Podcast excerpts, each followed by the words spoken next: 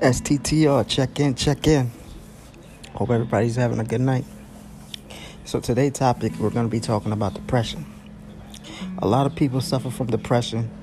A lot of people suffer from depression in silence. And I want to say I'm one of those people. I've been dealing with depression all my life.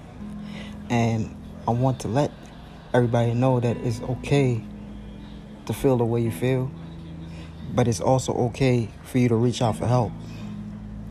You know, it's it's hard to find somebody that's going through the same things. But dealing with sickle cell, you have people that's going through the same things. You have people that been through what you're going through. You have people that understand. So it's okay sometimes to reach out for help.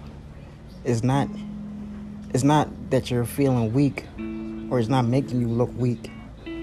You're just being strong, reaching out for help because you cannot do it by yourself. You cannot be in that dark place by yourself. I've been one of those person that I've been one of those people that been in that dark place all my life. And sometimes it can get really, really dark. It can get really, really bad. But I just want to let you know that I'm there with you. I've suffered depression.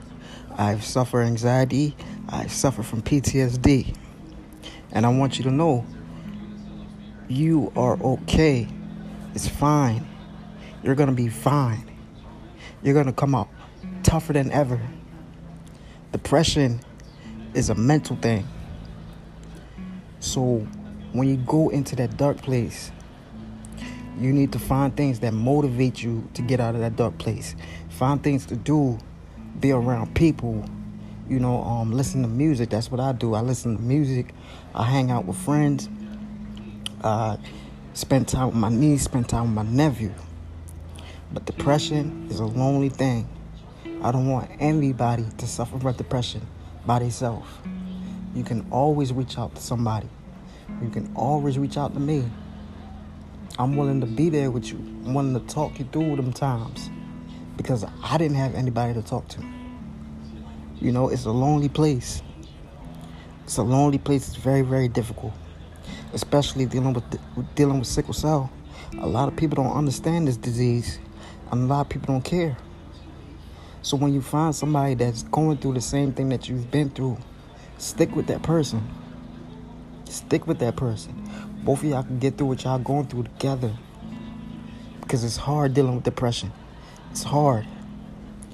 I just want to let you guys know that you're loved, that you understand, that you're understood. I mean, you're loved, you're understood. I care for you. Anything you need, anytime you need to talk, I'll be here. So you don't have to go through it by yourself. Reach out to reach out for help.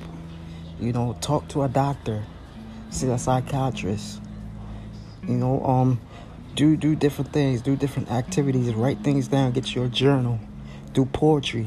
If you like doing music, write music. If you like listening to music, listen to music. If you like fashion, put all that stuff into fashion. But you got to get out that dark place. I love you guys.